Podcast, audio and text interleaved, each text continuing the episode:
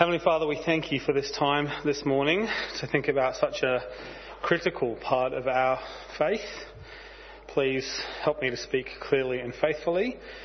And we ask as we consider the cross, though it may be very familiar territory to many of us, that you would help us to understand it, to appreciate it, and to be thankful for what you have done for us in Jesus. Amen. I'm the, sorry, I said, didn't say before, my name's Luke. I'm one of the associate pastors here while Craig is away, and hopefully he doesn't watch the live stream and find out I was rushing from the office. um, yeah, and uh, the fact that you laughed I'll use as evidence that it was okay. Um, this morning we continue with the Apostles' Creed in our series. And this week we enter more familiar territory. A part that everyone, if you were to come up with a statement of faith by yourself, a part that everybody would have. Jesus suffered under Pontius Pilate. He was crucified, died, and was buried. He descended to the dead. Not some strange or seemingly sideline issue. We believe that Jesus died on the cross. And I, uh, uh, my growth group, and hopefully yours, spent some time reading the narrative of Jesus' death.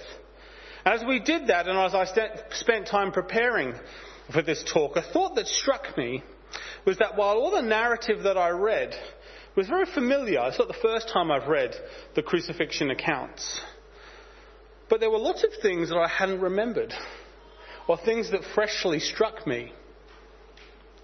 In essence, while the cross is central and we all know about it, I wondered, can it come, become something we take for granted? And so we fail, so we then don't spend the time thinking about it as we should. Well, I'm glad then that I got that moment in the week and through my time preparing, and we have the time now to think again about the death of Jesus and why it is so central to our faith. But as we think about the cross, the, the cross is actually a bit of a tricky thing to put front and centre. An execution as the marker of our faith. Not exactly the nicest thing to put as the main thing. And because it's not the normal thing, it's something that actually raises questions and issues from those around us. Some don't believe it happened. How could God die? That's the questions Muslims ask. Didn't Jesus just faint on the cross? He didn't die. He's God. Some find it all too violent, especially with it being a work of God. How could the Father punish his Son like that?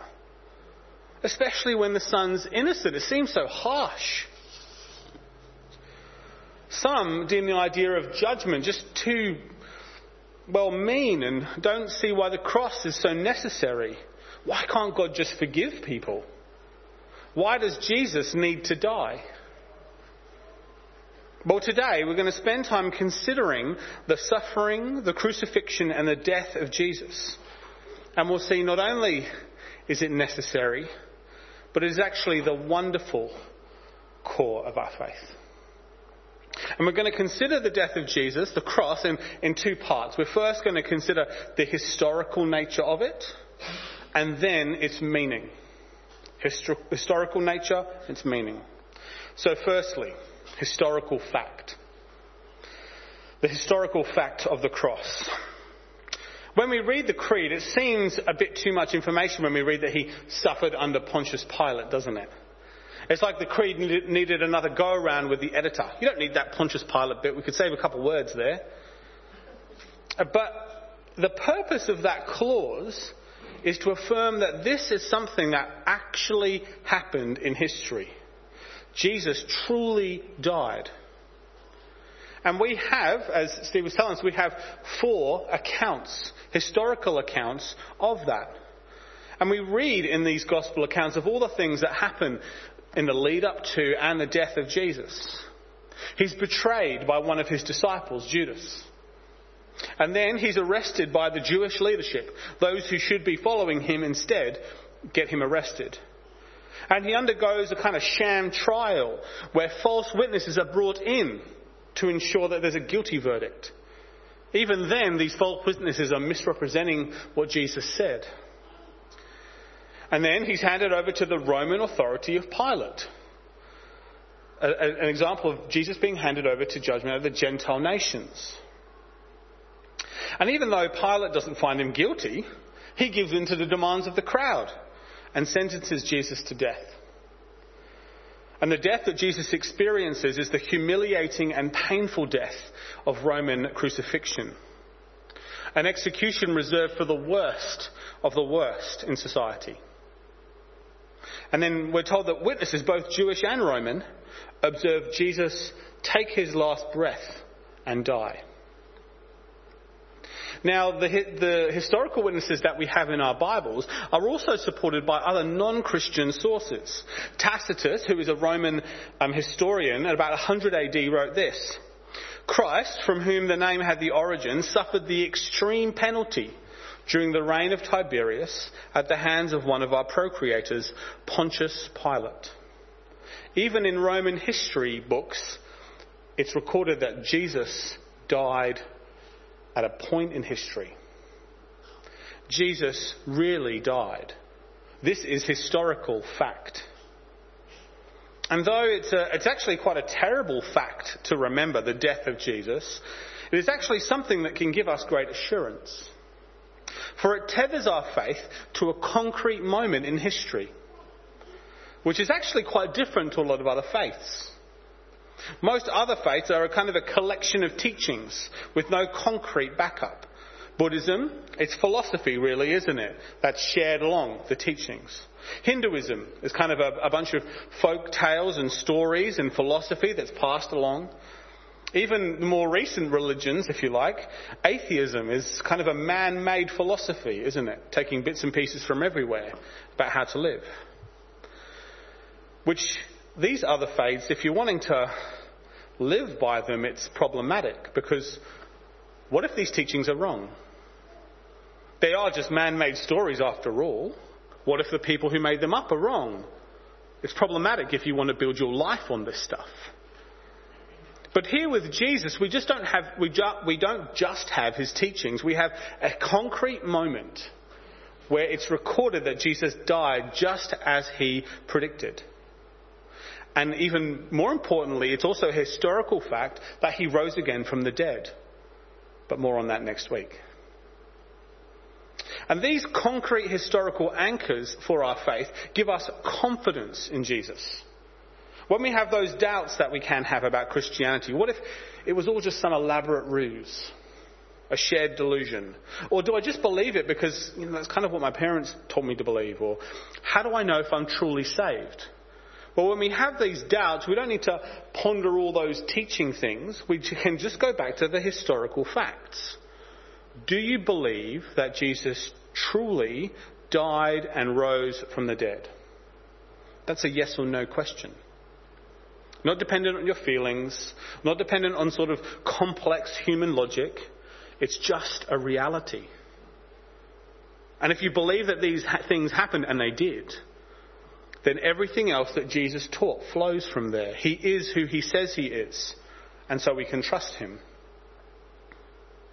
We have assurance, knowing that Jesus suffered under Pontius Pilate and died.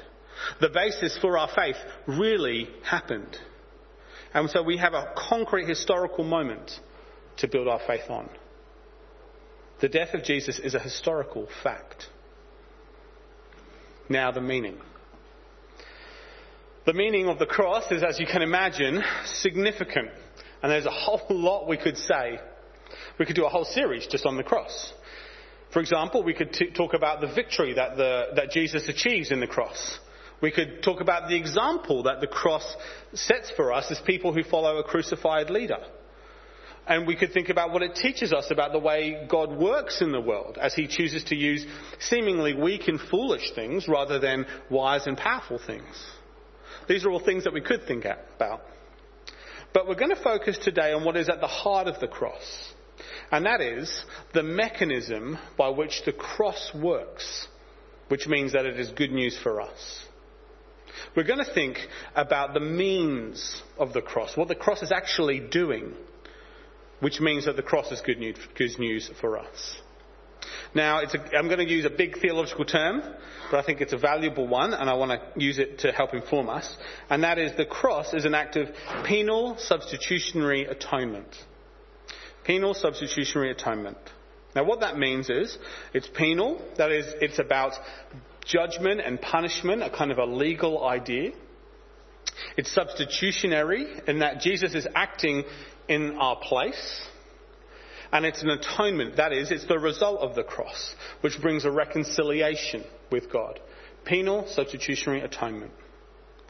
And the cross, being an act of penal substitutionary atonement, means that the cross is good news for us. And we'll think about each of those aspects in turn. So, firstly, the, the penal bit. The first thing to say is that the cross deals with the problem of sin and judgment. That's what we're told. And so it's penal in that it's concerned with judgment and the legal and legal penalty. On the cross, we're told that Jesus deals with the consequence of sin. He bears the, the legal judgment for sin. And sin is the willful rejection of God and His Word. We see it with Adam and Eve. Adam and Eve in the garden, they doubt God's goodness when they doubt His word, instead trusting the serpent. And then they go on to disobey His instruction, deciding that they know better than God, and so they're going to ignore Him and live their own way. They want to be the ones in charge. And that's something, that sin is something that we are all guilty of, where we doubt that God's way is the best way. Instead, to choose to do our own thing. We want to be the, uh, the deciders of our fate. We're all sinful, and sin has its consequences. God will bring judgment for sin. God cannot allow evil to go unpunished. That's how good He is. And He cannot allow a direct affront to His goodness and rule to go unchecked. He is the ruler. And this judgment of God is what Jesus faces on the cross. From our Isaiah reading, verse 4 of Isaiah 53. Surely he took up our infirmities and carried our sorrows, yet we considered him stricken by God, smitten by him, and afflicted. But he was pierced for our transgressions, he was crushed for our iniquities. The punishment that brought us peace was upon him on the cross, Jesus experiences the judgment of God for sin. And in this judgment, it's not just the physical pain of the cross, but everything that's going on around that before as well. In 1 Peter 2, which is worth opening to and keeping your finger in, Peter applies the word of Isaiah to Jesus. And because he, he sees the judgment and sorry, and Peter sees the judgment as all that suffering that Jesus faced. 1 Peter 2 verse 23. When they hurled their insults at him, he did not retaliate. When he suffered, he made no threats. The insults, the false accusations, the injustice of the trial, the, the shame of a public execution, all part of this judgment of God that Jesus was experiencing. Jesus suffered and he experienced the judgment for sin in all that lead up to the cross, and it reaches its climax as he dies on the cross. For the punishment of sin is death. And that is exactly what Jesus experienced. And I think that's what the line that we have in the Creed, he descended to the dead, or in some versions, descended to hell, is actually about. Jesus, what it's trying to say is that Jesus truly experienced the judgment of God, fully and completely, going to the grave, which is the punishment for sin. I don't think it's a comment about Jesus' location, but rather what he experienced on the cross. He experienced the judgment of God on the cross. Now, this judgment idea doesn't sit well with people. A couple of things I'd want to say about that. Sometimes people ask, why does Jesus have to die? Why does there have to be such a serious consequence for sin? Well, I think what's happening here is that people just don't see the seriousness of sin. Sin against our holy God is significant. It is an affront to Him and His goodness. By downplaying our sin, saying it doesn't have to be such a big deal. Really, what we're doing is we're downplaying the glory and goodness of God and the justice of God. Other times, people see that God's kind of nasty for punishing his son. But this isn't right because Jesus goes willingly to the cross. He's not being forced by the Father. And considering that the Father and Son, along with the Holy Spirit, are in Trinitarian relationship, it's not as cut and dry as God just punishing some third party over here. In a real way, He's experiencing the suffering within Himself. Another one that people ask is, why can't God just forgive without the judgment bit? Again, this minimizes sin, doesn't it? Justice must be done. Imagine the criminal who had stolen all the money out of your bank account. Imagine that's what happened. Would you just forgive them with no consequence? For justice to be done, you'd need that money returned, wouldn't you? Or at least that this criminal would face the consequences for their crime, which is time in jail. Jesus dies to face the judgment for our sin. And as we consider this, a question to think about is do we see our sin as serious and awful? If the death of Jesus is what it takes to deal with our sin, maybe we need a fresh appreciation of the awfulness of our sin.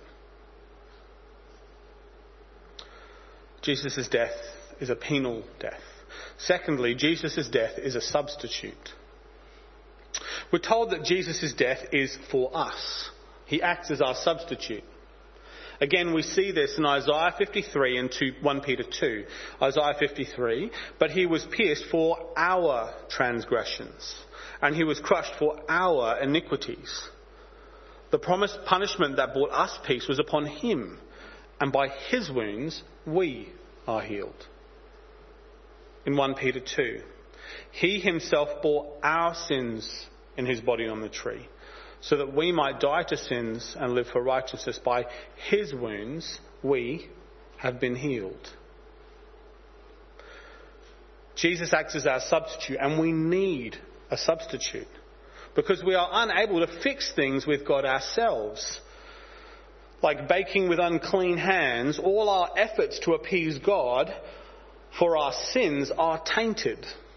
We can't fix this problem on our own. We need someone to act on our behalf. We need a substitute. Now, this concept of a substitute runs much deeper in God's plans than just these couple of verses in Isaiah and 1 Peter. The whole Old Testament sacrificial system pointed to this, where sacrifices were offered as substitutes for people, all pointing forward to that ultimate substitutionary sacrifice, Jesus. That's part of the point that the letter of, to the Hebrews makes. Jesus' death is what that Old Testament sacrificial system was pointing to. Jesus would deal with the sins of people by way of a substitute. In the Old Testament, it was lamb, you know, animals and other things. But ultimately, the way that God would um, deal with the sins of his people was by the substitute that is the Son of God, his Son. It's like this kind of substitution is like someone taking the penalty that you deserve on your behalf, paying the speeding fine and taking the points on their license for your speeding. It's actually happened with a friend of mine. I'm not endorsing this as a good idea. But every time he or one of his cousins got a speeding fine, they would say it was their granddad who was driving. And he didn't drive anymore. So they were like, oh yeah, we'll just chuck it on granddad. And though, so they, though they did the crime, old granddad paid the price, right? He got the points on their license, on his license. He was their substitute. Only went a bit far because I think the granddad ended up losing his license, even though he didn't drive. So, yeah, don't do that. Jesus is our substitute. And Jesus is the only one who can be our substitute, for he is fully God and fully man. He is the one who can both represent us to God, being made like us in every way, and he's the one who can offer us divine forgiveness. And this substitution is not just one where Jesus takes our sin, but we actually take on his right standing with God. He not only takes our sin stained clothes, but gives us his righteous, perfect clothes. So that we are viewed by God as though we lived Jesus' perfect life. Jesus is our perfect substitute. Jesus' death is one that he endures for us. He steps into our place and takes our punishment. He pays our driving fine, and we get his clean license. He is our substitute. And he is the only one who can be our substitute. Jesus' death is the perfect plan of God. And what this perfect plan of God, this substitutionary death in our place achieves is atonement. The result of Jesus' death is atonement. Again, this is an Old Testament category, an important Jewish thing, the Day of Atonement. And atonement is about appeasing God in order to bring a restored relationship. And by Jesus' substitutionary death, God's judgment is dealt with and the result is restored relationship with God. 1 Peter again. He himself bore our sins in his body on the tree, so that we might die to sins and live for righteousness. By his wounds you have been healed. For you were like sheep going astray. But now you have returned to the shepherd and overseer of your souls. Jesus' death deals with our biggest problem, which is how can an unholy and sinful people be in right relationship with a holy and perfect God? Jesus' death is the perfect answer to this question. He pays the penalty for our sin. And his perfect life gives us right standing with God as we kind of swap places. Also that God can welcome us into relationship with him a relationship we, we can't earn, but rather have been gifted by Him. We are brought back to God to enjoy the relationship that Jesus has with His Father. Colossians 1 puts it like this Once you were alienated from God and were enemies in your minds because of your evil behavior, but now He has reconciled you by Christ's physical body through death to present you holy in his sight, without blemish and free from accusation. The result of Jesus' death is that we can have a restored relationship with God. No longer are we seen as sinful criminals by the just judge, but holy people, all because of Christ. And there's more. For Christ's death not only restores us as forgiven sinners, but brings us into the most intimate relationship with God, adopted children. Think of the parable of the prodigal son. The son who spurned his father ran off to squander the father's wealth.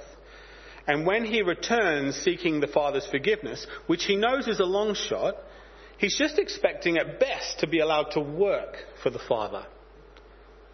But the Father does more than the Son deserves, not only forgiving him, but welcoming him back into the family. So too with us. We don't only go from God's enemies to forgiven sinners, but more than that, we are welcomed into the family as adopted children. This is what the death of Jesus achieves. A penal substitutionary atonement for all who put their trust in him. It deals with the judgment of God, uh, the judgment of sin in our place, so that, sorry, Jesus' death deals with the judgment of sin that we deserve. He takes it in our place, that we might have this restored relationship with the Father. Perhaps today you've realized that this relationship with God is not some, is something that you don't yet have, but something that you would like.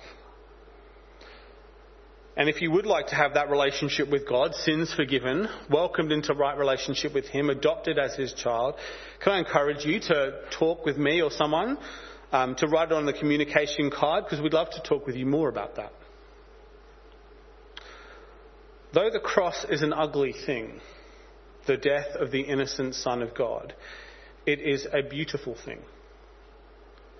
and because in it we see the love of God shown to us in the cross. Some complaints about the cross kind of come about the perceived harshness of God punishing his son. But the Bible tells us God's motive in his action, and it's all love. For God so loved the world, he sent his son. From our Romans passage, God demonstrates his own love for us in this. While we were still sinners, Christ died for us. God acts to deal with people's sins and brings them into relationship because He loves them. But then why this way? Because there is no other way that God can achieve this. There is no other way. This is the only way that God can bring sinners to be His children. He wants to bring sinners like you and me back into relationship with Him. But the only way to do it is to deal with sin. Otherwise, God is unjust. And then He needs the perfect person to be the substitute, the God man. Otherwise, the punishment isn't paid or it can't be used to save people. And then he goes beyond what is already his extravagant love. Not only does he forgive us and deal with our sin, but because he sends his perfect son to save us, we are welcomed into his family as perfect children. As I was preparing this talk, and I was reflecting that over the last little while, I'd come to see more and more about the gospel as simply a restored relationship. We spurned God, and the good news is that God, we can be on good terms with Him again. Now, this is the true and wonderful result of the gospel, but I rarely thought about the painful judgment required to get this. I suspect as I reflected over time, I kind of pushed the unpleasant judgment and death bits to the side.